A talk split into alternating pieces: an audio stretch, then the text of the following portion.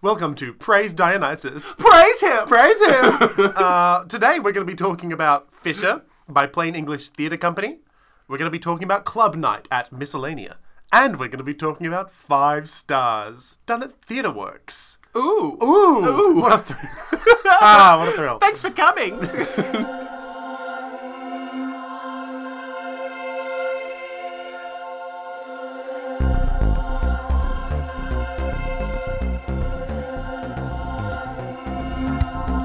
Hello! hey! Hi, James. Hi, Jake. It's nice Hello. to see you. Oh, sure. It's fine to see you. Oh. Um, Thanks for that. no problem. Um, uh, uh, yeah, how, how are you? Uh, me, I'm, I'm good. I'm good. It is raining, Sure. which is making me feel a bit sad. Why am I making you feel like that? Witch, go away! Ah! Ah! We don't want you here. Bye! wow, she was just left. What a Oh. creepy little witch. Um, Hmm.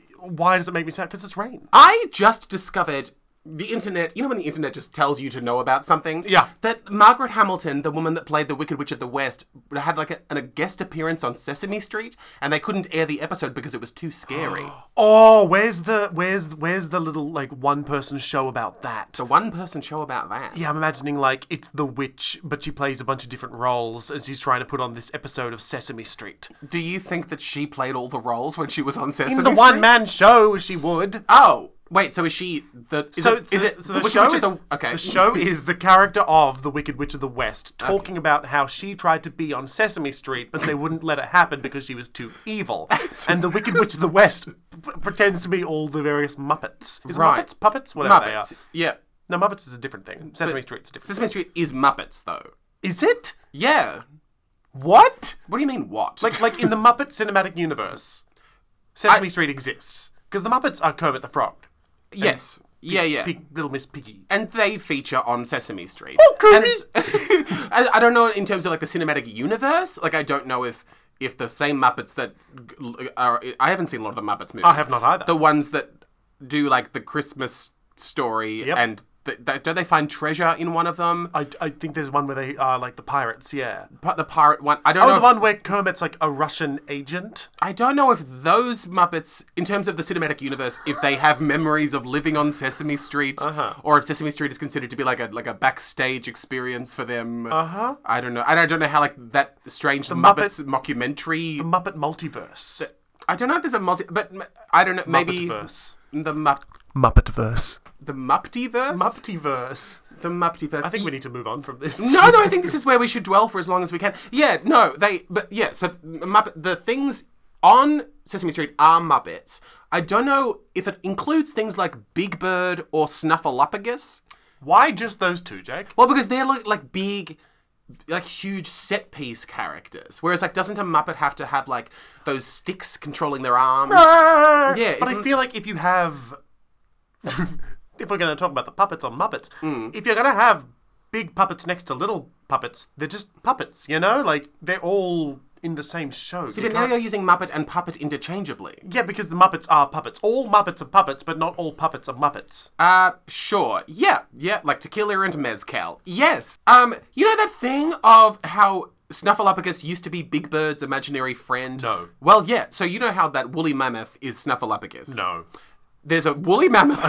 Tell me when I need to stop backtracking. You will There's not. a big woolly mammoth on Sesame Street. Sure. This huge, like Okay. the size of two people standing on top of each other, woolly mammoth Snuffleupagus. called Snuffleupagus, Good. and it's Big Bird's best friend. And originally, Snuffleupagus was imaginary and only Big Bird could see him. But then they had to change him into being a real woolly mammoth because they didn't like like propagating the idea that children have secrets that adults don't believe. Oh. In in, in the way of like if a child is being like molested, if they tell their parents. won't The be idea that the believed. parents won't believe them. Wow. As if like as if the mammoth was their sexual assault. and trigger many warning ways. sexual assault. Jesus. And, you know th- th- that they didn't want to send out the message that like sometimes adults won't believe children, and that's just the way you have to live. Wow. Mm. Wow, that's really interesting. Is Snuffle- Snuffleupagus anything to do with that big pink thing in uh, I- I- Inside Out? Is it Inside Out the name of the movie? I was too scared to see Inside Out because What? I, I was worried that it would alter my relationship with my inner thoughts. It as opposed to my outer thoughts. actually, of all the people I know, it probably would with you. I was worried it would give me some sort Yeah. of weird psychosis. That's fair. You're already because like my brain's broken. you're one foot in the water already. So exactly. I don't need a shove into the creek of crazy. you don't need Amy Poehler and who else is in that? Amy Poehler and Is Amy Poehler in that? Does she Yeah, play the she yellow plays one? the yellow happy one, and the sad one is I think Megan McCain. I think Megan McCain Meghan does McCain. not play. No, there is no chance. We're gonna pause this while I look this up. Okay, but I'm while you Google, I'm also going to very skeptically and loudly say, I yeah, no, I do not think Megan McCain voiced anybody in Inside Out. She was too busy like being on The View and being immaculate and getting absurd hairstyles done. And Oh, it's Phyllis Smith. okay, so Phyllis Smith is nothing. Sad. To, She's Sadness is the character's name. I'm excited to read Megan McCain's memoir that she released first as an audible thing and then eventually released a paperback edition of it. Huh? That's It's an like, odd bitch, direction to go in. super like it's almost I want to believe that either she had some sort of like like audible contract, which is why she went with that route, or Hmm. she understands her like biggest fans so well to know that oh they're not gonna read a book, but, but they'll listen to me. I was drinking some water, but that made me laugh. um, anyway, Hmm. Anyway, my week, Jake. Thanks for asking. please good to tell have me friends that yeah, care. Yeah, yeah, come on, Um, let me. my in. week's been good. It's been great. I'm going to give it how many stars? Well, I'll tell you why it's been good first. Great, Obi Wan Kenobi. Obi Wan. Obi Wan Kenobi. Obi Wan. I watched the season finale Mm-hmm. of Obi Wan Kenobi, okay. and I have watched that season finale multiple times now. Oh my god, when did it come out? Wednesday. And since Wednesday, you've watched Not it. the whole thing, but I've watched like select scenes. Oh wait, you repeatedly. really you had to revisit it. Oh For my positive God. reasons. Positive reasons. I'm not going to nerd out too much here, but and are there's you this- going to spoil anything for anybody? I mean, here's the thing. We know going in that Obi Wan and Darth Vader are going to meet. We know they're both going to survive, and we know that Obi Wan is going to win because all of that is stipulated in the movies. You know, Okay. we already know that's going to happen. When you say we, you of course mean the nerd the nerd community. community of Yes. which you are a part. No, no. Aha! In what way? Would, no, I'm not, not part of the nerd. We're not getting into this. We're not getting. This is too much to unpack your nerdness. I'm not a nerd. Hmm. I'm not a nerd. I'm cool. Continue. you got a lot of books for someone who's cool. Shut up.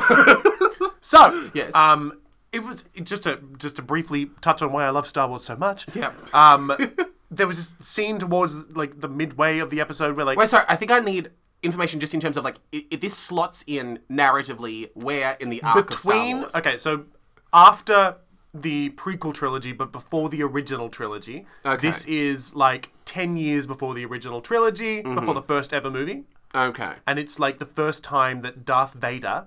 And Ewan McGregor, Obi Wan Kenobi, have met. Mm-hmm. Okay. bef- since the original trilogy, since the prequel trilogy. And Darth Vader is Hayden Christensen in a black astronaut Yes, suit. and it's good that you brought that up because this is the first time that I've watched it and gone, "Oh my god, that's that's Hayden, Cri- that's Anakin Skywalker in the big black Darth Vader suit." And you could tell that because of Hayden Christensen's iconic body language. Two things, yes, in one of the episodes there was uh, there was genuinely everyone was like, "Wow, that looks like Hayden Christensen in the suit." But People are that familiar with Hayden Christensen's walking we style. love Hayden Christensen's. We're nerds. Oh, did you But- see Awake? We'll talk about You this later. let me fucking. Talk. I'm sorry, I get excited about Hayden Christensen. Continue talking. he used to be a farmer. um, so there's a scene where Obi Wan. Sorry, spoilers ahead if you do not want to hear about this series or just don't like Star Wars. um, like slices open a part of Darth Vader's helmet, and then there's like a huge interaction between the two of them where like Hayden Christensen is staring out from inside Darth Vader's mask. Oh. and it's this incredible like vocal mixing of both of their voices, and it's just a really wonderful. Oh, So how do they explain that? So is it when Hayden Christensen talks inside of the black astronaut suit, it comes out as James Earl Jones's yeah, voice? because of the voice, because he's larynx. Because he's got one of those like kidnapper voice he modulators. does. Yeah, Okay. exactly. Because his vo- his larynx. is Leave all- your daughter in the bin, and I'll come and get her. Yeah, Yes. like that. Yeah, like that. So when the mask is split open, the voice modulator doesn't quite work, so he's able to sort of speak with his original burnt, disgusting vocal cords because he Why got was- because Hayden Christensen got his legs chopped off and thrown into lava by Obi Wan Kenobi at the end of the third and movie. it gave him a sore throat. it burned his entire body. How thoroughly? Enough that he has to wear that black suit forever because it has life support systems. Oh, that's like holding his like goop yeah, together. and because okay, because he's a Sith and he's sort of like what does that mean? evil. Oh, evil because he's evil. Uh-huh. Um, he's got the suit, and it, it- all the life support systems have like these hooks and barbs that go into his body that keep him perpetually angry because Oh, so that's he's- how the Sith work. it keeps him angry. Yeah, because they they harness their anger and fear. You know, that's what they like. Oh, so that's not part of keeping him alive. That's just part of w- why he's angry. It's He doesn't need the hooks inside of him. no, he doesn't. The the his. So it's like that albino in the Da Vinci Code who wears that Yes, thing around his yes, thigh. it is like the albino in the Da Vinci Code who whips himself and does all that and makes that weird hook belt. That's Solis It's thing. that. Yeah, Yeah. exactly. It's Okay. that. Um, except, yeah, I could get into this way more, but I won't. Mm-hmm. But yeah, so seeing them have that interaction was just a really surprising expression like, of their acting abilities of Ewan McGregor and Hayden Christensen. They Mm-hmm. have this incredible scene. Ah, which I've rewatched so many times, Mm-hmm. where they're just sort of where Ewan McGregor's like, "I'm sorry, I'm sorry for all of it, Anakin." It's great, it's magnificent. Ah. Sure. And then, oh, there's a really cool line. Anywho, uh, that's my week. So I'm going to give it Obi one star out of five. Obi One star. Obi one star. okay. You're welcome. great, great, great. well, that's exciting. I Hmm. think me trying to imagine how I could have an experience of that level of satisfying, I don't know what that would be. My brain is lazily trying to be like, I want to see an episode of Charmed where Oh, yeah. where Prue and Paige talk to each other. I think that would be sweet. Oh yeah, absolutely. Well, this yeah, it's, I think that's a very similar sort of. It's seeing like favorites from bygone shows and eras sort of have a revival. It's really nice. Sure. Um, hey, listeners, th- let's pretend this is a bit we've inserted. Oh, okay. Uh, w- w- To be, to be clear, this is not. We are. Do some time has background- not do some changed. background jingle music. Okay. Da, da, da, da, da. Quieter, quieter though. da, Hey, da, listeners, da, da, do you want to? Shaka Do you want daka. James to make Jake watch Star Wars and then unpack it Shaka on this daka, shaka podcast? daka, Comment shaka and daka. let us know because we Shaka will daka. do that if enough of you ask. And I daka. want Jake to watch Star Wars. daka, shaka. That's the end of this segment. Da, da, Yeah, great. Yeah, I'm excited to see what the fans want. Yeah, the fans will demand. Uh, shall we talk about theatre? Um. Well, I haven't told you about my week yet. I thought you absolutely did. Hundred percent didn't happen. We spoke about the snuffleupagus. We took this off because. okay, all right. Yep. Yeah. not um, um, out of five stars, I suppose I will give my week Mm-hmm. 177. 177. Okay. 177, I like how many points are in that number. It's a lot of syllables. Uh, yeah. Seven, yeah, has a lot more syllables. 'Cause, Like I, I notice, I'm as I'm aging. Sorry Mm. to turn it into me. Uh, Twenty. Listen to this. Ready? This. 25 26, 27. Uh-huh. Mm-hmm. Mm, that is a, That's an that is extra a- syllable. It's a turn of a whole corner. extra syllable. Yeah. That's all I have to say. Go on with your week. that was good. No, that was a, a fun hot take on numbers. I love numbers. Uh, yeah, so yeah, obviously it was like the yeah the, the second and final week of Five Stars being a show that was on. Uh, yeah, so it was just that, which was yeah yeah um, artistically very nourishing, but also emotionally very exhausting. Yes. um, yeah, and we closed last night. Um, and yeah, bumped out of Theatre Works, and that show is done. And now I enter the process of grief and misery and rebuilding myself Which is and which is re-entering the world. an exciting place to be. Could be. No, no, it is. Uh-huh. Okay. I'm choosing to see it as a healthy opportunity.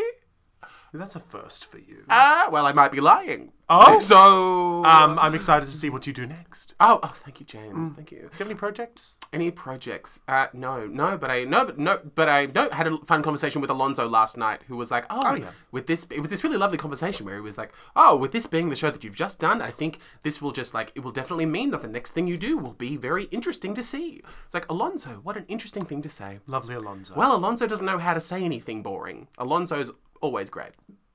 Why are you making that face? Sorry, it just sounded so much like you were about to insult Alonzo, and I was prepared to. oh no, no, no, Angel no. from Yeah. Heaven. Yeah, no. exactly, yeah. Anyway, um, do you want to talk about theatre? I mean, I guess so. Oh my god, let's fucking do it then. Uh, just thought I might quickly mention in looking at the casts for Obi Wan Kenobi and also Inside Out, Okay. Flea is in both of those movies. Both these Flea. shows. Who is Flea? the uh, the singer, the singer Flea. Like he's, I think he was like in uh, Australian musician and actor, founding member of the Red Hot Chili Peppers. Oh. This guy.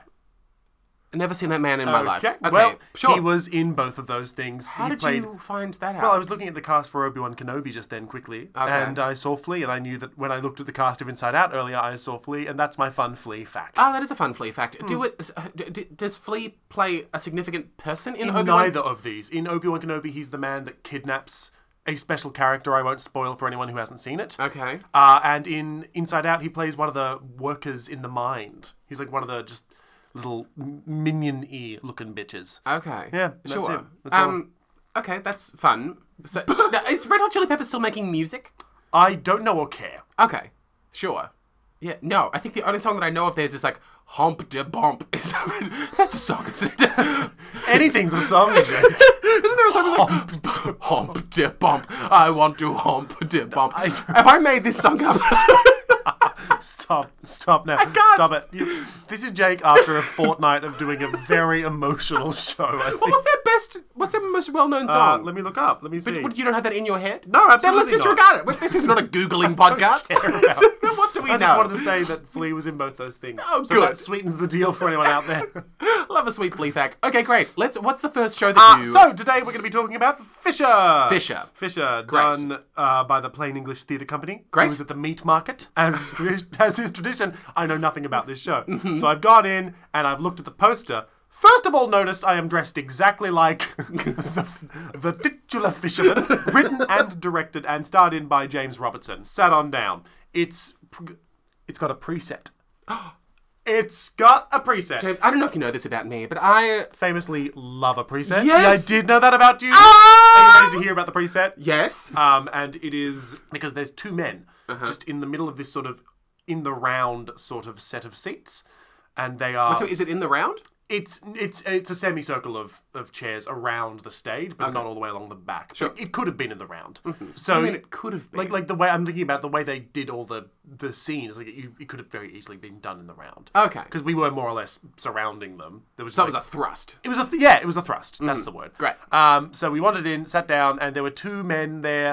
In one in like high vis full jumpsuit, and one in sort of like more traditional what I was wearing fisherman garb. you know, clothes that make you look emotionally cut off. yeah.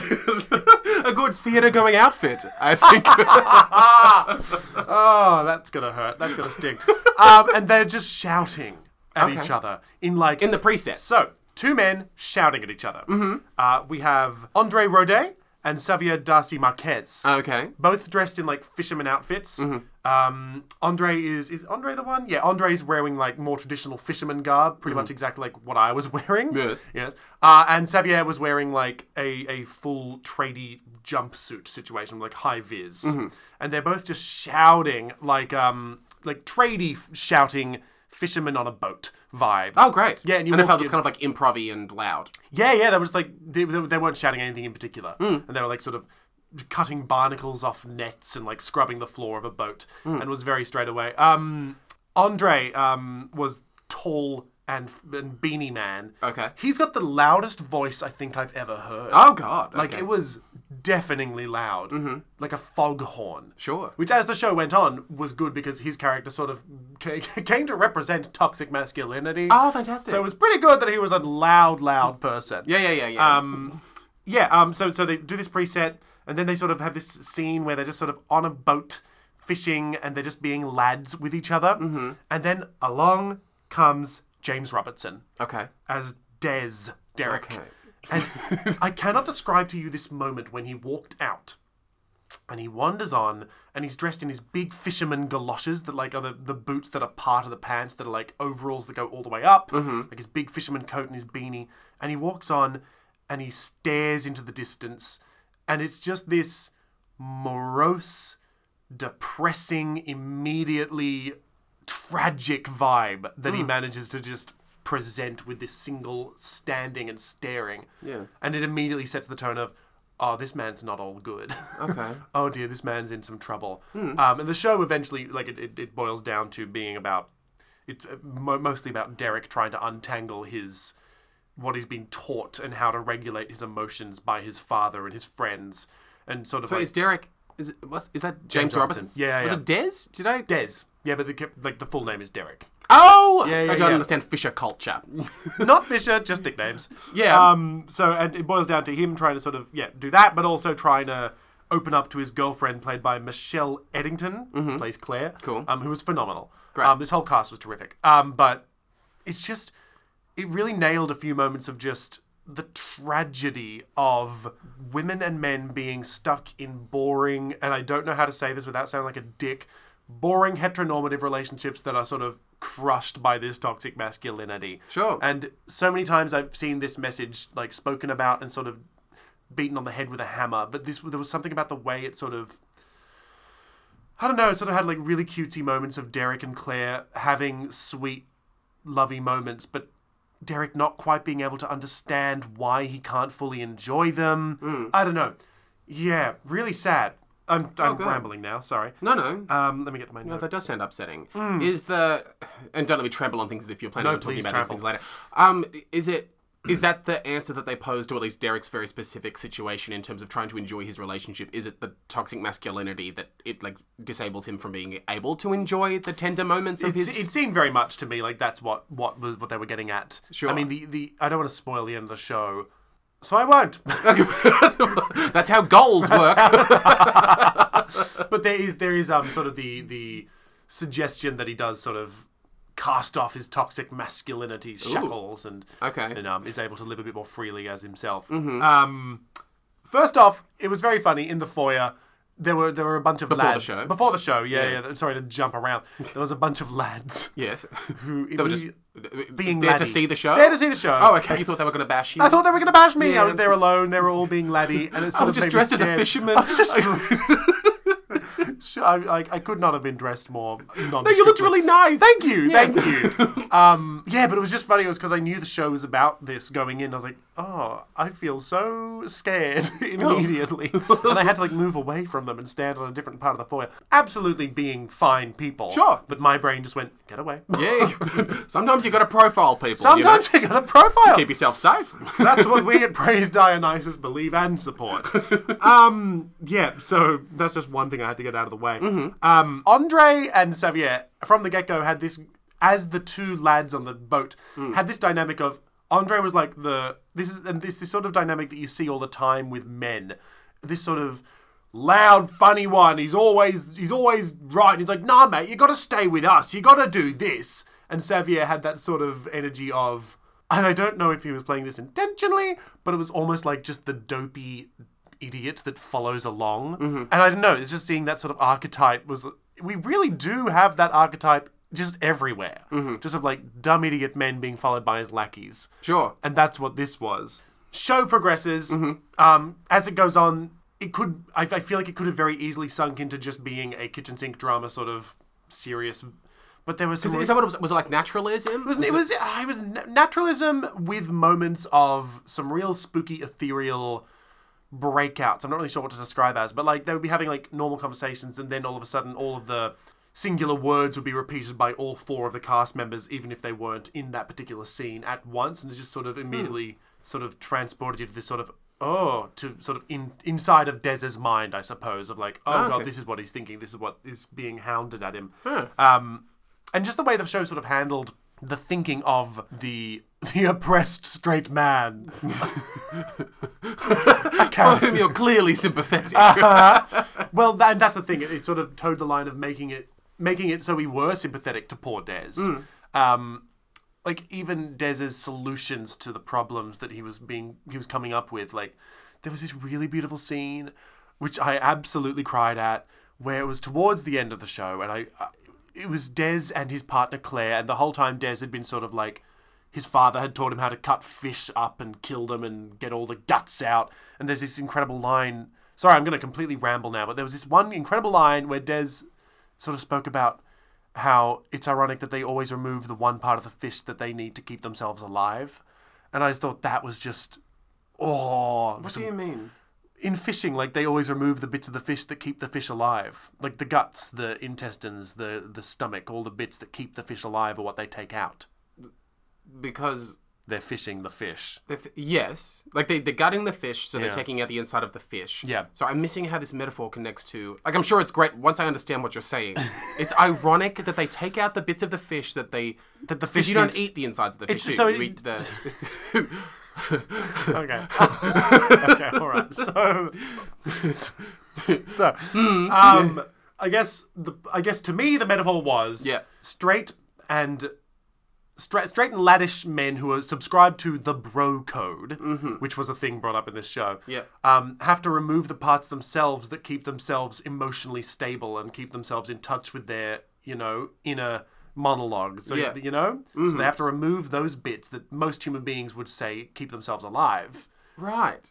Oh, okay. No, I can see how this could be devastating. Absolutely. Yes, yes, yes. Yes, that that like straight men need to like in order to subscribe to the nature that society has deemed them necessary. Like they, they have to be like toxic, emotionless, like robot Yes. men that just want sex and beer. Well, in, yes, In order exactly. to survive a life with those sorts of demands, you would need to take out the parts of yourself that are sensitive and feminine and feeling. That's exactly it. Right, Yes. okay, sure. And so, with that in mind, there's this one really beautiful, cutesy scene where Des and Claire are just on the couch together, and Claire's painting her toenails, and then she lets Des paint her toenails, Hmm. and like then he paints his, she she paints his nails, and it's this really quiet, beautiful scene of just watching this straight man let his partner paint his nails, and I don't know why it affected me so much, but I was a sobbing mess. Hmm. Oh, that's so nice. In this theater, just watching. The, yeah, it was really, really cute, Jake. That sounds lovely. Really sweet.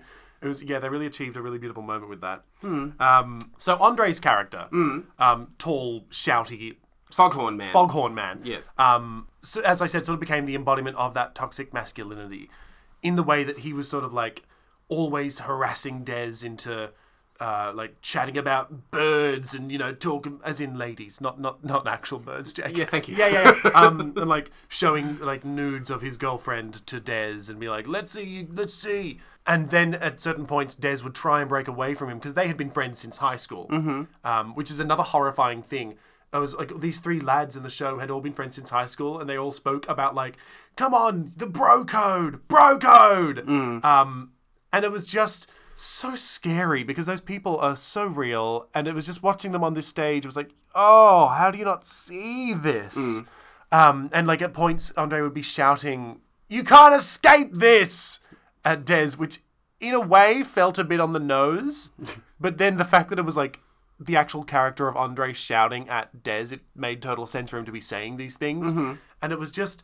I don't know. Yeah, I, I know that I'm sort of rambling and plotting all over the place, but there's there, there's another another bit where Claire sort of finally realizes that Des is just not going to be able to overcome these emotional boundaries that he set for himself, um, and tries to reach out to him, and he sort of tries to meet her halfway, and his immediate solution is to have kids, and that was scary in because I feel like that is, as I said earlier, these sort of boring, stagnant relationships that are just choked out by this sort of patriarchy thing.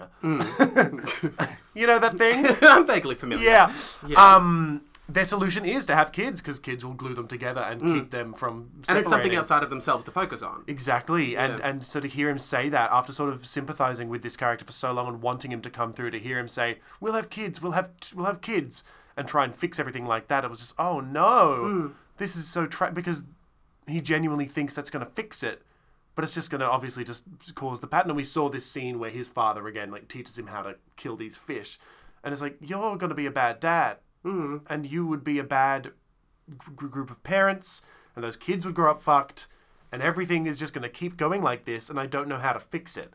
And it just felt, I just really appreciate the way they tackled that because I don't know, I feel like they could have very easily just painted Dez as an evil character, but to, to really give him, I don't know, an inroad, an emotional inroad to actually see how he's sort of functioning in that moment and trying to sort of keep the one vestige of emotional support that he has in Claire and, and trying to keep that. It was so sad. What do you think of tragic parents having terrible children? God, that sounds really devastating. it was really horrible. um, God, just to ignore your question for a second, what leaps out to me is like the sense of like, and maybe this is a conversation that I was just especially immersed in because of like, you know, like going to drama school and having a lot of conversations about this for some reason. I feel, I don't know, I feel like it really peaked maybe like a little bit like just pre COVID. and now it's sort of like turned into a few sort of other trickle down conversations. But there was very much this upswing in people being like, and I don't know anything about James Robertson. He sounds really talented. Um, this the, co- this conversation surrounding like straight white men have taken up too much space for too long and they should no longer have a platform to express themselves because they have had it for so long and now everyone else needs to have a chance to have their voices heard. It's like, of course, the second half, yeah, everyone should have their voices heard. But it's like straight white guys, which it sounds like the, the, the, the themes of this play, as you're saying, are very much interrogating. absolutely It's that. like that's the reason that voices like that still need to be platformed.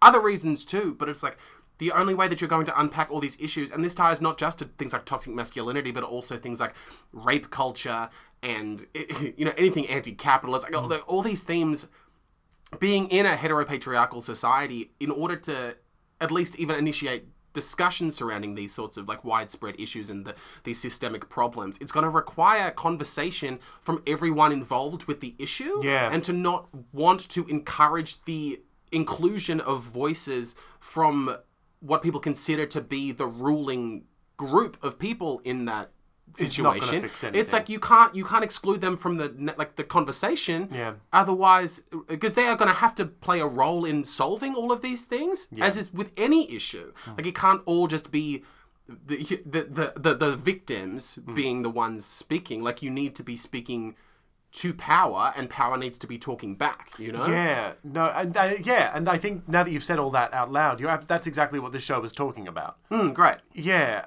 and it was just, but I think it was just so, tra- it was just very tragic to sort of let yourself be in their shoes for a second because it's like they just don't know, they don't get it, yeah. they don't see it. No, and and it, as it seems like Fisher was also getting at as well, it's like it's generational, you know, like we were like raised by inept people, and uh, yeah, it's just we're, we're certainly I feel like at at least Western wise at this turning point where people are, this, like the emerging generations are getting in touch with the, their real basic human needs that it seems like.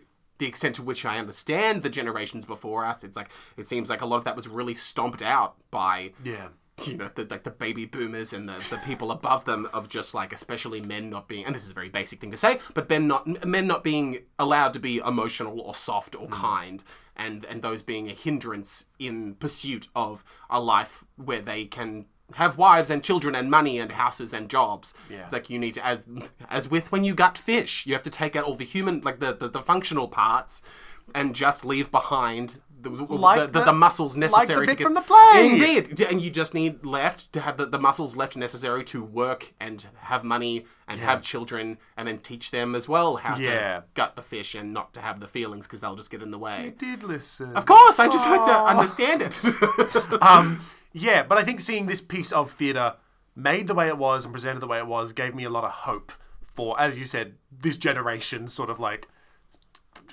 starting to fix things. It is just a shame that the world will be burnt to a crisp before we can do anything. that is unfortunate. But you know what? That's it the feels a life bit we've been anticlimactic, doesn't it? It does. We're about to find this real generational emotional renaissance just in time to explode in flames. Ah, praise Dionysus. Praise him! Oh boy. Um, Anything else on Fisher? and I think the last thing I wanted to say is actually a sad thing to end on. But Oh, there was good. a scene towards the end where one of the boys puts on a dress and is sort of in touch with their, not necessarily in touch with their femininity, but just able to sort of be themselves. And there was this, I don't know, this man in the audience that I could see who was clearly finding it very funny, and like it was a really beautiful moment in the show. And there was just this old. I, I, I filled myself with a lot of hatred for this person, so I'll try not to talk too much. but just this man that just was outwardly laughing, and it just made me so angry. And I felt like a chuckle that was coming from what inside of this man? Boy in a dress. That is hilarious. for fuck's sake. Just Um, wanted to just put out the energy.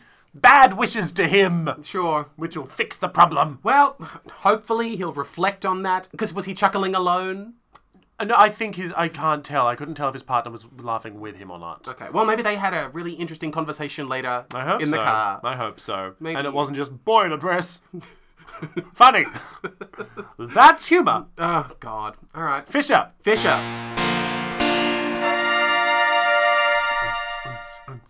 Ooh, hot beats.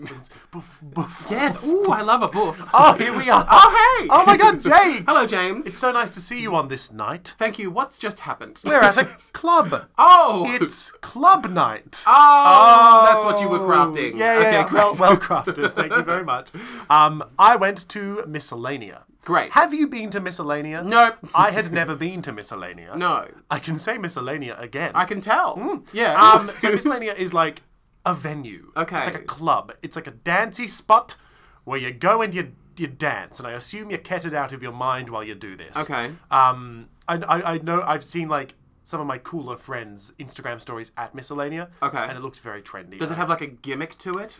No, I guess the only gimmick would be that it's sort of like out of the way. Like it's on Swanson Street, you have to go like up a bunch of stairs and then you go in and it's this big wide open space uh, with like an upstairs and a bar. Uh, Okay. You know, and a little stage. Sure. On which I saw a show called Club Night. Okay. Okay. Great. W- wandered on in, immediately noticed that I'm not cool enough to be at this venue. Great. Which is because you were dressed as a fisherman. I was dressed once again as a fisherman. Which I have come to accept is just who I am now. That's great. Take gotta a gut the fish. Fisherman pole. get my chum out. Um, so in I go, and it's the- it's it's filled with people who are all in like tight-fitting leather. They're all wearing like very sexy, cool haircuts. And they're all very very cool. And Wait, I'm sorry. And it's a club normally. it's a club normally. They have a stage, which I assume is where like performers do their their their bits, and they have like I don't know decks set up there. Um, and then they have like couches and stuff, which people can sort of collapse on. But they've sort of moved the couches and gotten some chairs in to make it into a seating bank. Uh, walk in. Luckily, run into my friend Ollie. Um, and. We are both there alone, so we both sit together, which was very comforting because, there is you were intimidated by all the coolness. intimidated by cool people always, and these were like some of the coolest. Like Hello. the people that snap rather than applaud oh.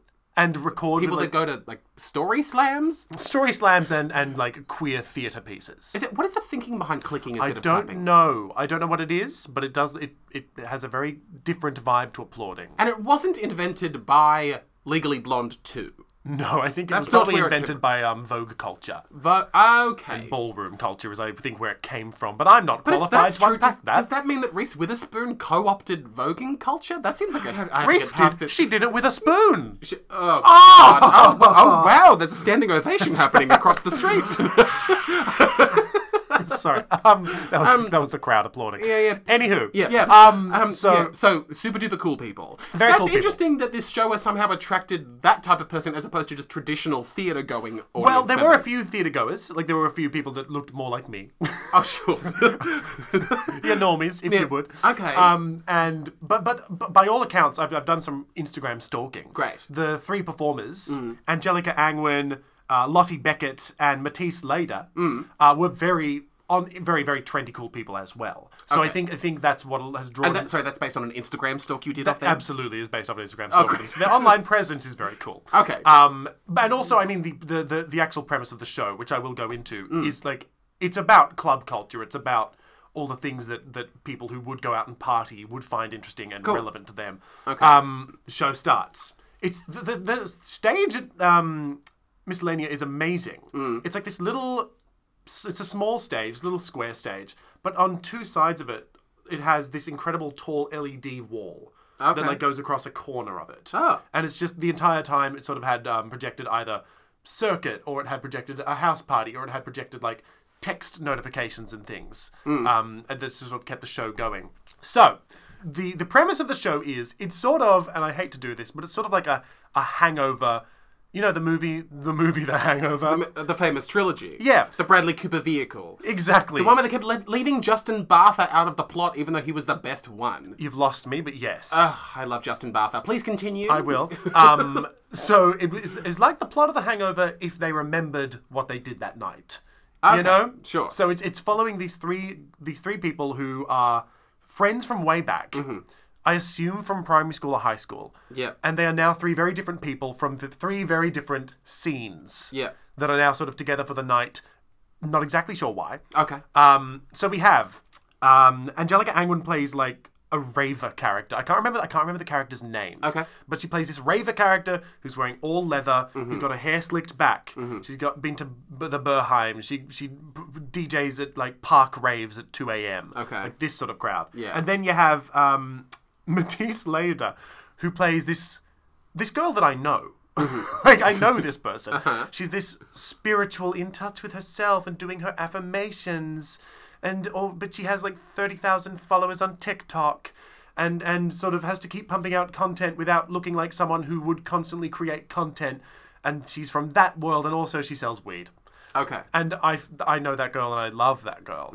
Um, and the third one, who I never thought I would identify with a straight girl more, but Lottie Beckett plays just just a straight girl who's just there for a good time.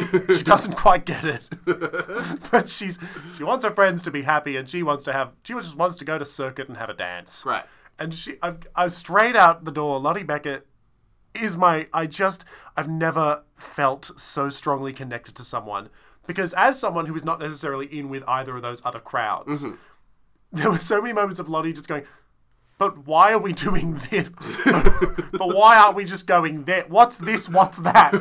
and it was just watching it going, "Yeah, yeah, Lottie, that's me as well. I, I get that." Oh, wow. Um, and yeah, so the whole show was like watching these three they decide to go to three different events that individually they all want to go to. Okay. So they go to like. Wait, so- so, uh, I, I'm still stuck back on. Yep. Wait, so when you say it's like the Hangover, are they reflecting back on decisions? No, is I- it a flashback it's thing? like The Hangover. It was just the actual night.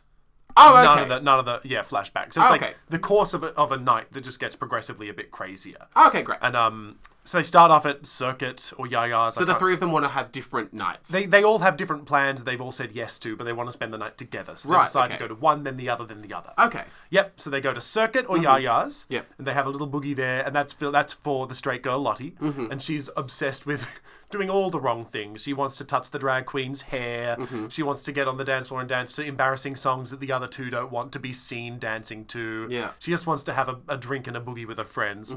So they do that. Then they go to a house party for um, Matisse's character, which is like the spiritual girl. Mm-hmm. So it's all like my friend Sage and my friend Basil and my friend I can't remember the other names, but they're all spices, That's which funny. is very funny. Yeah. Uh, and then the third event they go to is um, a midnight rave in the park. Um, which Angelica, obviously, her raver character is the one that one go, goes along goes along and do that. Mm. Um, and there's bits in between, like the Uber and, and and all these. It's all about the different journeys in the night that we go on when we go out to these events, Hmm, Okay. Uh, which was interesting to see because I'd never seen it from their perspective. Who's? The, the people going out to these nights, Oh, oh, cool people. cool people. Okay. And Jake, What? Okay. Yeah. everyone's insecure. Ev- Everyone's everyone's. Oh, is that a thing that this show illuminated? the show is very like on on its surface. I was very concerned that I was gonna just be overwhelmed with people trying to express how cool they are. Okay. Um, but it was so much more than that. It was so Hmm. lovely. Like it was um so aware of itself, which was very, which which saved it for me. Okay. Um, like they knew how annoying those sort of Instagram presences are. They knew like how silly it is to sort of want these things.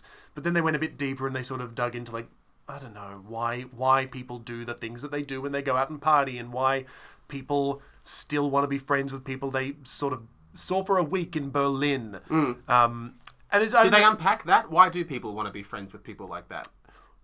well, th- and this is the thing. It does mostly come from wanting to be seen as cool. Right. Okay. um, wanting to be seen as the cool person and having the friends that adore you and having the cool clothes and DJing and being a cool person is something that is the drive. Hmm. Um, but that doesn't take away from the fact that we are all deep down just emotionally insecure wrecks that want people to like us. sure. Um, you're a cool person. You must know what that's like, Jake. To worry about being excluded? No. um, yeah. No. Was there a question in there or No, no, no. It's just, just throwing something your way. Oh, okay. Um, yeah, no, no, yeah, no. That that whole thing of yeah, you ready for some really basic psychological analysis?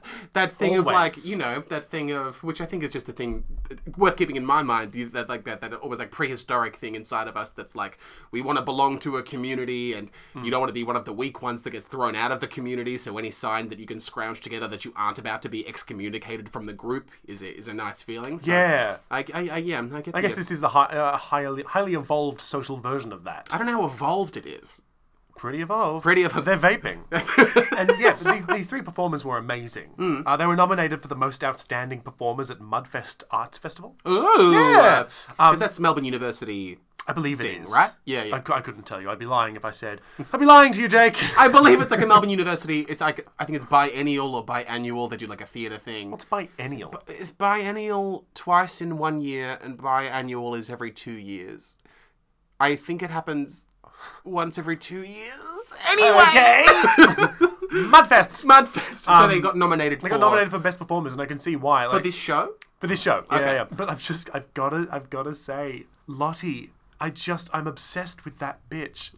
like, I, I need her more. I need more of her in my life. Mm-hmm. I, w- I- I want her to, to, to be my alarm when I wake up, and when I go to sleep, I want to hear her voice. I don't Oh my know. God. There's something about this. She's just so fun.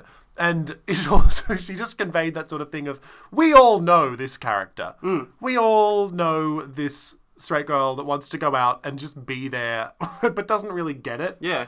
But, and, and says the most accidentally offensive things. Hmm. And then immediately apologizes, but she doesn't know what she's apologizing for. Okay. Um, well, even listening to you summarize those qualities, like that almost sounds like a like a like a like a fantasy version of like maybe like an idealized sense of oneself operating in a confusing society in the way of like Yeah. imagine if you could be someone like as you described someone that's like quite self-assured and quite like they don't have a lot of self-consciousness and they're also just like operating quite merrily throughout Yeah. everything and are also just kind of like w- w- like they're they're happy to be criticized and to- but but they're also like really wanting to ask questions and maintain their curiosity even though they Yeah. might look stupid or offensive. And that's the, yeah, and Like, she- w- yeah. Operating like that in the world sounds really. I can see why a character like that would be dynamic and in, like really enjoyable. so enjoyable because she was the one that I looked at was like same, Hmm. Right. same. That's nice. yeah, it was really really sweet. I will say just the s- the script, the actual storyline. Yeah. it ends with a th- because it ends with like you know there's an issue with the three of them being like why why are we friends? What I don't like you. What are we doing? I assume they were friends because they all fitted into the same pair of jeans. Is that not what happened? Not Sisterhood of the Traveling Pants. oh, that's why I'm confused. um, but it, but it ends with them sort of like coming back together and being friends and sort of calling each other in the morning and sort of all dealing with the aftermath of the night and being best buds. I would say, why are they friends? I watched this show and I it got to the end of it and I was like, there is no believable way that three these three people would be friends in my eyes. Like I just cannot see it work. They clearly hate each other. okay. They clearly hate the world that they're from. And they clearly it's that thing of like the straight toxic masculinity being friends since high school and not changing. It feels the same to me. It's like just accept that you're no longer parts of each other's lives and move on. Wait, are you saying in what way is that toxic masculinity? No, no, no. I'm saying from Fisher. Sorry, from from the other show Fisher. Yeah. The same way that those lads about the bro code had been friends since high school Oh, and not okay. changed. Yeah. Mm. Refused to leave that group. It was sort of like an, almost an opposite of that of like these three people have moved on and changed, but they still seem to be holding on to the friendship, Hmm. which I guess is a beautiful message. But it's also like just get bet- new friends. But at the same time, maybe it's yeah, it's not a beautiful message, is it? Yeah, I don't think I. Not I- that that's the message of the show, but for that that as a message at all in the world of like if you've like the time sunk thing of like if you watch the first Yeah. three seasons of Lost, you should watch all of Lost because you've wasted so much time already there are watching Romans. Lost. Uh-huh. it's all a dream. Sure. Um. Yeah. It, yeah. No, you're right. You're right. And I, I'm glad you said that because I ended up feeling, am I the only one? Why? Are, I just don't think they should be friends. That's Sure. that's my last note on this. Sure, that's interesting. Yeah, and I wonder. um, I don't know maybe if the if the play had an epilogue or if the play were to like roll on, or maybe the, I don't know. Who's to know what the, the artists were intending? Like Totally. maybe maybe they were hoping to incite, or like happy to incite the type of conversation we're having right now about hanging on to friendships for potentially too long. Mm. There are people in your life that you you know you're friends with because of the situations that you're pushed into, like friends from high school. You wouldn't have been friends if you didn't go to high school together. Sure. Friends from work. You're, we, we're friends from work, Jake. Technically, you know. so, I, I did leave the show immediately after. I didn't hang around. I because was you were afraid of the coolness. afraid of the cool people. I was going to hang around and s- congratulate the three because I really, as- like I said, I love their performances. You have to take your chum bucket. to pick up my chum bucket, reel in my rod, and walk away. Yeah, I don't know. Hmm. There's also just something about very, very cool people. Do you find when you're around very, very cool people, in my brain, they're all giving me the side eye and hate me. But I know that's just me. Oh. Sure. I know that is in my brain and that they are not actually doing that. They probably don't care that I exist. Sure. Mm-hmm. Which is fine. Um, but there's, I just get stuck in my head that, like, oh, they all think you're the lamest thing in the world. And I have to run away. Okay. Does that happen to you? Um, no, Oh. not, not not not from cool people specifically. I absolutely have the thing of just like the general social anxiety thing of like feeling unwelcome or feeling like that that that just by virtue of there being people around, I'm going to end up in a conversation where I make a fool of myself. Like I have all those concerns. Yeah. Um, and the desire to be alone. um, yeah, but no, but I think no, I don't think I've ever gone m- maybe briefly or something just because of you know what television teaches you. But no, I think coolness has always seemed really really lame to me. It's always seemed performative to me in Yeah. a way that has never felt enticing, just because it seems so artificial in the way that it's a subscription to a style of being a person And the that thing- not inherent in any way. The thing is, I, I, I agree with you. Like, I know these facts. Hmm. Oh, but that's the thing about these sorts of anxieties. isn't it? Yeah. Like, if you could engage with them with logic, Yes. you'd be in the clear in a lot of ways. But it's attached, to, like you know, like your central nervous system. Like it's, Mental illness. it's isn't mental it? illness in it. Um, And that's Club Night, I think, summarised its mental illness, isn't it? That's how I'm going to summarise Club Night. Hmm. Club night. Club Night! Let's go clubbing. We can't just say the name of the show at the end of every time we talk about a show. Why not? The people love it. Club night. How about this? Club Night, club a gay to death. Club a gate. that- If you want to end it on that one.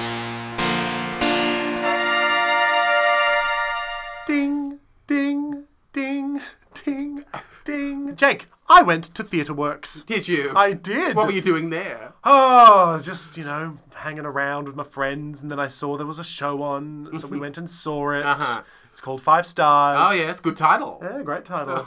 it's by J- uh, written by Jake Stewart. Ah! Uh, and collaborative, collaborative. Co- wow, it's a hard word to say. Written and oh my god, Uh-huh. What are you trying to say? I'm trying to say it was collaborated on by. it was adapted by. Thank you. There That's we go. fine. it was adapted by uh, Jake Stewart, Joel Beasley, and Dominic Weintraub. Yeah. Uh, and into a, a wonderful piece of theatre. And I saw that piece of theater Mm-hmm. So we walk in. This time I'm not alone. Oh, look at you go. Walk in. Um, we sit on down. We get a drink at the bar first before we sit down. Uh-huh. And then we run into our friend Luke McShane, Of course. who who was the pianist for a cabaret that you and I did years ago. Yes. And also your close childhood friend. Yes. And a wonderful person, Luke, if you're listening. best. We love. Um, so that was a wonderful surprise. Like I Is this the part where we should just be upfront about the fact of this being a show that?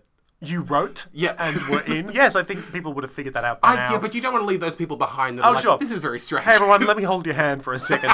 Yeah. Um, do, do you want to give us? Do you want to give us like a very brief b- blurb of what the play is? How you would uh, sort of sell it to people? How would I tell it? Uh, sure. I suppose it's so existed like the original text of Five Stars was a piece uh, that I sort of like began and finished around like the end of 2020, the start of 2021. Um, it was A very in- emotionally stable time for us all. I was falling apart, and I it was written sort of like as a kind of like initially kind of- sort of began as like an emotional response to having recently made a piece of theater about masculinity and also having sort of like met Joel and the way that he like affected my being. um yeah, so that began to be a piece and it was ostensibly kind of like a piece about a playwright confessing his love for an actor and then a bunch of sort of theatrical hijinks ensue i- in terms of theatre making and also in terms of like their complicated relationship as co-artists.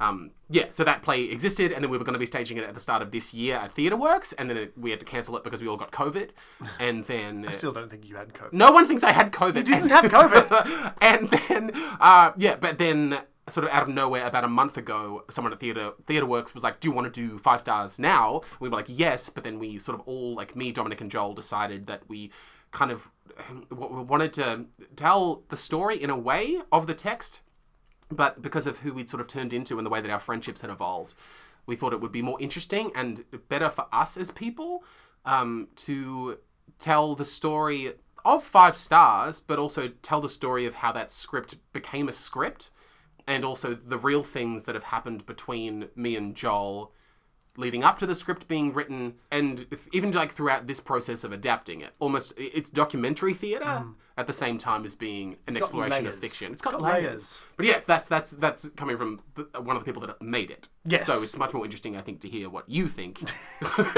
Yes, I'm getting it. I'm getting yeah. it. No, yeah, yeah, no, but no, that's that's just me saying. like, Yeah. That this isn't just going to be me platforming my own voice about a thing I just made. I think Jake is concerned that talking about the show will seem self-centered. no.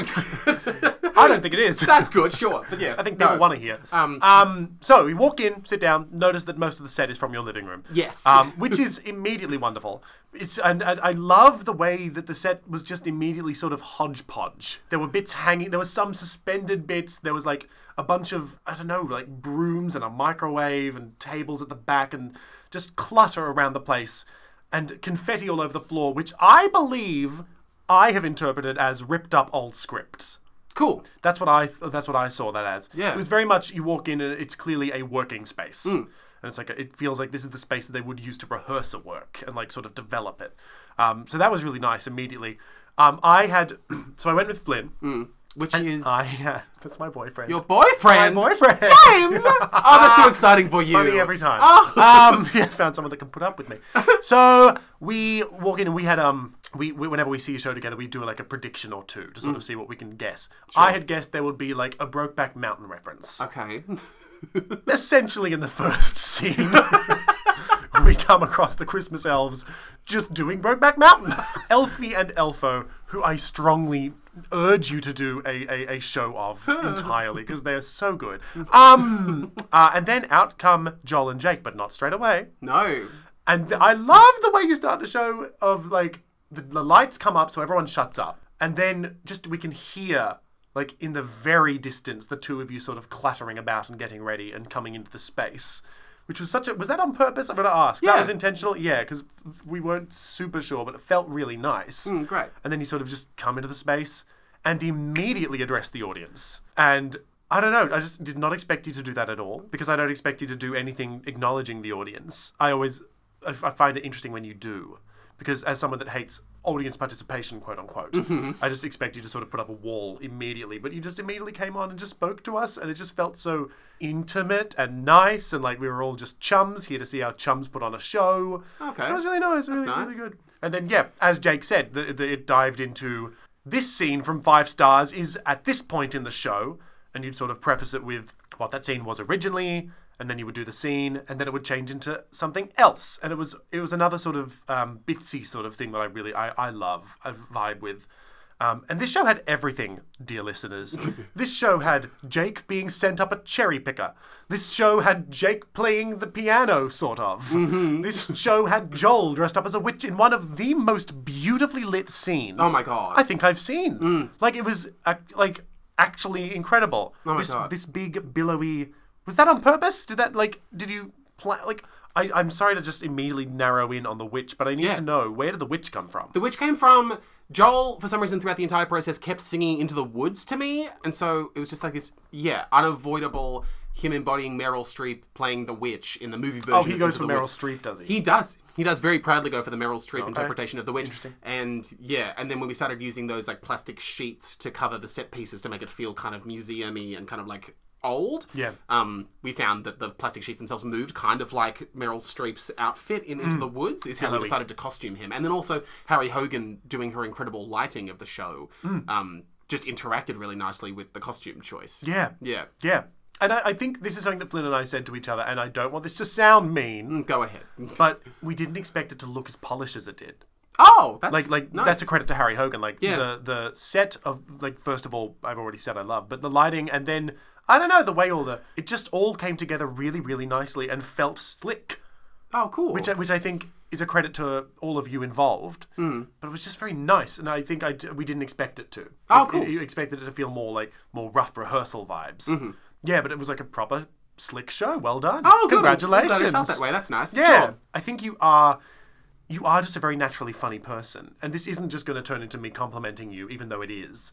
But I just, I really appreciate any time I'm able to see your writing, and I'm sure anybody listening to this podcast would agree. You just have a very naturally beautiful way of talking and thinking, and to sort of see that on stage, it was sort of, it felt like a very, it just felt the most genuinely you I've seen in a while, which was really, really, really nice. Sure. Like it okay. was, I don't know how else to say it. It was just like you've taken the way that you talk and you think and you've been given the time to sort of heighten it and refine it and work on it and put it on and it just really worked. And it was really, really good. I just wanted to say congratulations. Sure, thank you, James. That's very nice. Thank you. Um, That's all right. We're going to move on immediately so that we don't talk about our emotions. Ah. um, yeah, yeah. And I was going to. If I wanted a script version of that show, Yes. do you have a full script of that show, or was some of it like like? Yeah. No, Yeah. yeah. No, we talked about that uh, last night because last night was closing night. Yeah. No, we, our intention is to take the script, which is essentially what was on stage, but to like polish it up to the point where it is what we did on stage. Great. And also attach like an introduction-y, like manifesto-y. This is what we were doing thing to it Yeah, sure. to make it a readable document that makes sense. Yeah, Um. Yeah. because there are so many lines in that that I really like. You, oh, the, you said something that absolutely floored me, which is like the way you think about love is maths that you but you don't know the numbers. What was that line? Tell me the about- line now. about how um the uh, well, so what is it doing mathematics because something beautiful is something to which to add or subtract from it would be to make it worse Mm. so what he's been doing is like trying to arith- like use arithmetic to determine that there must be someone out there more beautiful than him Ugh. was the idea Ugh. Yeah. Sure. You just write really nicely. Oh, and it's just there. Yeah, I want that script because there are so many lines in that that I just was floored by. Um, were you scared of the cherry picker?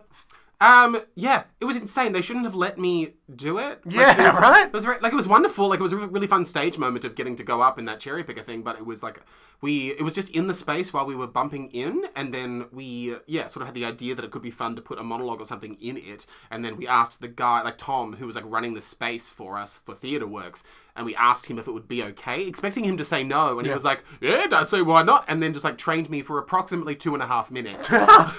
um, yeah, and that's that's all the training I needed to To go upsies and downsies. upsies and downsies. and that I just Harry Hogan. Mm. Ah, the the way that scene we saw the cherry picker, the ka-chung spotlight comes on. Oh, Mm. she's a genius. And as soon as that happened, it was like, is he is he going to go up the cherry picker? Ah, surely not. ah, and then he did, everyone.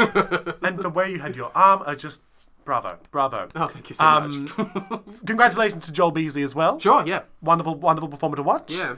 Um, and also on a personal note yes, go ahead. as someone who lived with you for pretty much that whole time Yes, of seeing all this happen, watching you sort of fall apart and put yourself back together. I don't know how much the second part happened, but yes, It's happening. Um, I, I think it was just very, it was gratifying to see it all laid out on stage in a very coherent way. It was felt like you have looked at your life and been able to sort of extrapolate the parts of it that you need to know and unpack and put it on stage, which is how you deal with things, which is a very good expressive way that you do things sure. and then like watching it all happen just felt it felt so gratifying to see Joel also on that stage doing those things and saying those things with you Mm. because I feel like so much of the issue as you discuss in the show is that a lot of it is one-sided like a lot of your your you never really know what the other person's thinking and you're never able to sort of Mm. In confirm like it love, you mean? in love, but also just in life. Just Right, like yeah. you, you, you're never, you're not physically around Joel all the time. You're not physically able to sort of know if he's laughing, smiling, or whatever when he sends a text. You know. Hmm. Yeah. So to see him on that stage with you, performing a work about you and him together. Hmm. I don't know. I just found that really, on a personal level, as your friend, I found that very gratifying. Sure. Um, how much did you cry in these shows? What an artistic question. um, like a bunch, like less, like it was. Like on closing night, I, cri- I cried a fair bit. Uh-huh. During- um, because I, because I don't know, because part of the show, of course, is the fact that Joel is quite s- like he's leaving really soon to go to Sydney, and Shitney. awful place. Awful place, garbage town. Uh, and so I was sort of like reflecting with Dominic last night about how we got to as like I don't know, this making this show has been so complicated, but part of what I'm really grateful for is that the fact that Joel, who's one of my favorite people in the world, is leaving us to go to a different city. um, doing this show meant that I got to spend two weeks saying goodbye to him um, every night, and it was hard every single time, and seemed it got harder every night because it was getting closer to the real thing.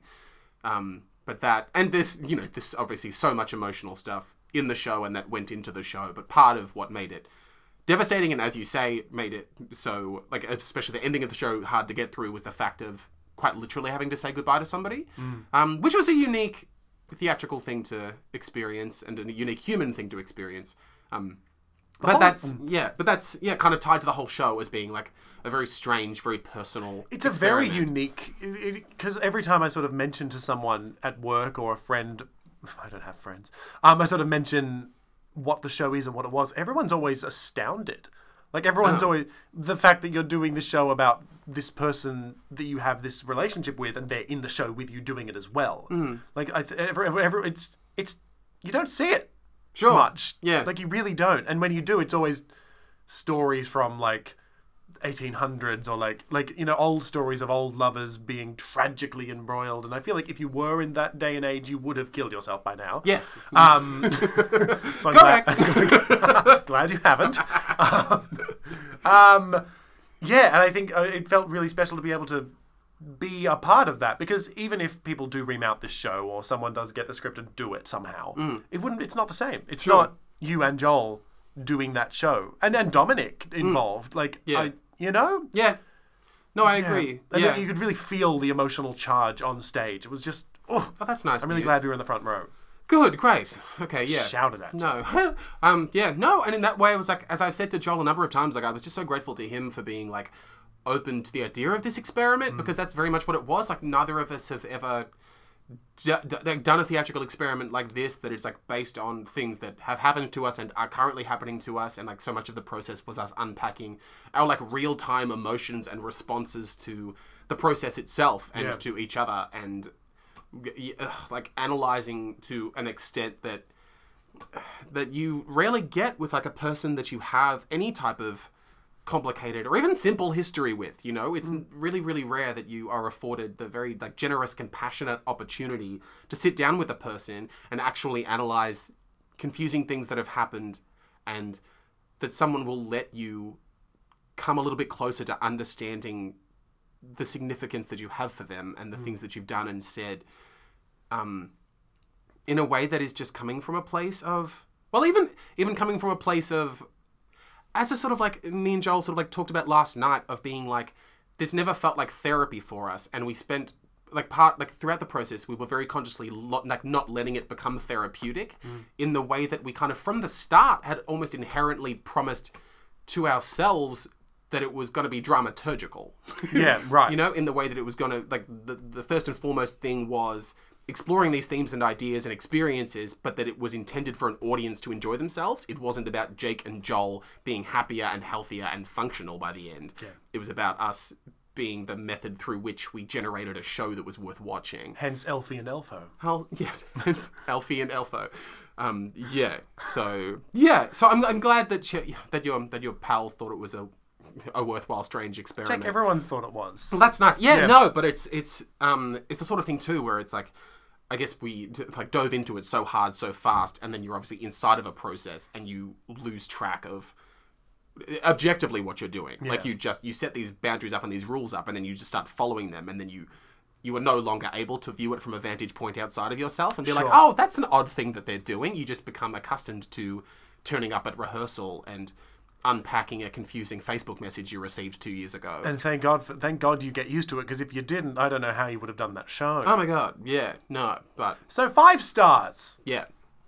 Where does the title come from? Was the t- the title? So the original title, so because the original text, like a through line of that text on top of like the unrequited love and the theatrical competition that exists, it's kind of all hinging on the idea of generating, it's like making theater with the desire to impress, especially like theater critics, um, but also uh, making art that's an effort to appease general taste Yep. is is an element of what fuels that text because it was partially on top of it coming from a place of like confusing infatuation and whatever it also came from a place of like rage and frustration like almost partly as this podcast almost was yeah, generated by was this frustration with theatrical criticism in this country Yeah. um and and art criticism generally and like the, how it's a piece of shit and how it's like it's an awful rubric within which to be attempting to create art and believing that quite r- like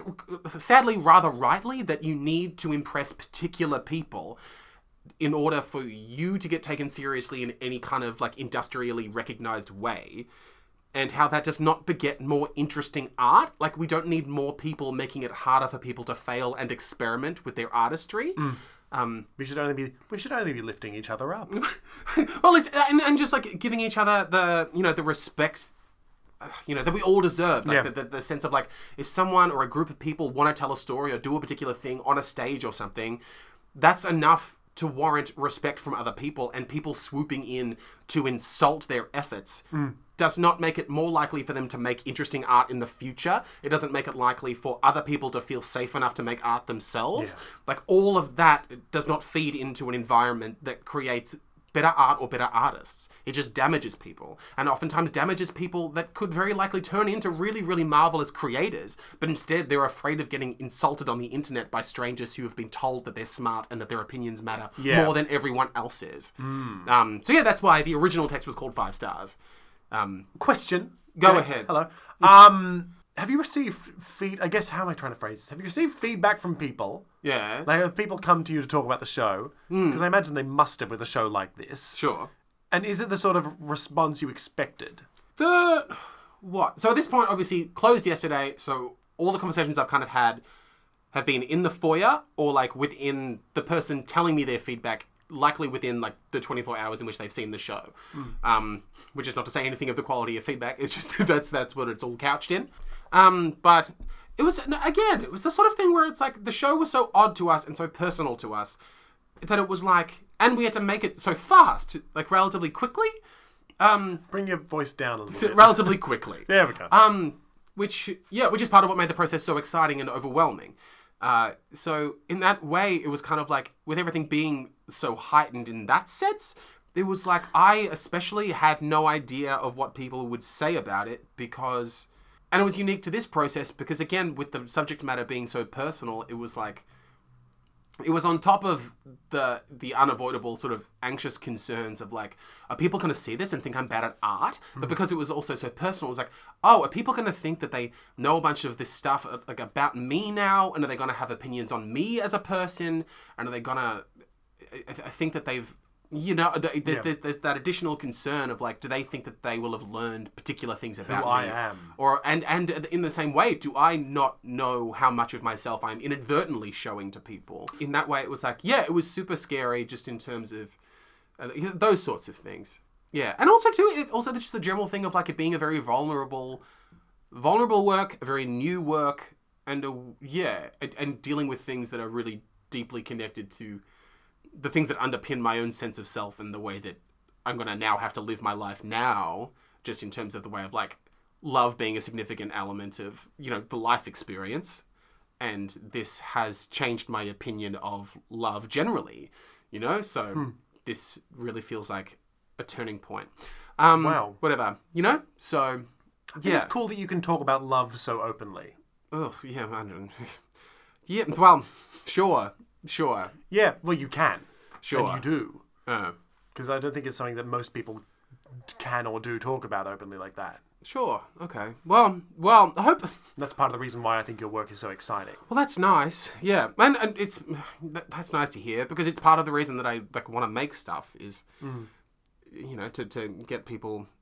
With even just thinking about, but hopefully talking about things that I think are things that we need to talk about more because, yeah, I think love's gigantic and it's different sizes for everybody. But I think even like conversations that I've had with people immediately after the show or like via Instagram afterwards, it's been so nice to hear from people that uh, uh, things that were said about love and experiences of it have resonated with them in a way that they potentially haven't seen on stage before or has as validated for them the fact of like they felt like they felt something harder than a normal person would feel it or hadn't felt like anyone had necessarily felt the way they did because they thought that their experience of affection was so bizarre and unique to them that it had left them feeling kind of by themselves in it or something. interesting. You know? So That's great. it was nice to yeah, yeah, get to talk to people about that sort of thing because that stuff is so interesting to me.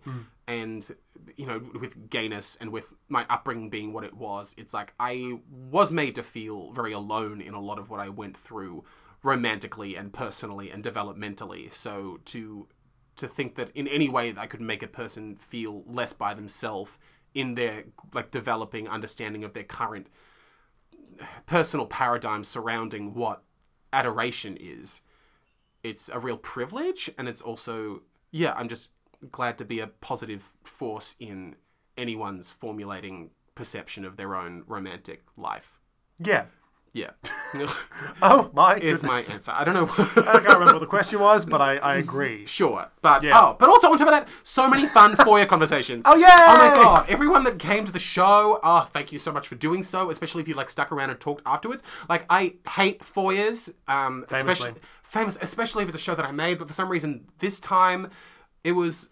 Uh, I just had such wonderful, even with strangers, it was like so many wonderful conversations about the show itself, what the show meant to people, um, and yeah, even just. And I know it's hard to generate any sort of anything to say right after seeing a show, so. Um, yeah, I'm just grateful to anyone that took the time to actually say anything to me afterwards. Um, sorry that my half of the conversation was probably worthless, but Jake, that's okay. Super- all, ha- all of your halves of a conversation are worthless. Oh, fuck you right in the you! eye. Fuck you. Um, yeah, but yeah, no. So that's that. On that. Anything else, James? No, I think you've said all the words that are left to say in the world. So, five stars. Ah, Five stars. Um, It's, yeah. yeah, we can't. You're right. We have we have to pick a different ending. no. Um, yeah, I'm just really grateful for having gotten to go through such an absurd experience with such wonderful people. I'm giving a round of applause for Jake. Uh, no, that's enough. No. Um, yep. No. yeah. That's how you want to end. That's this? it. Joel Beasley's marvelous. It was a wonderful team to work with, and thank you to everyone who came. That's all.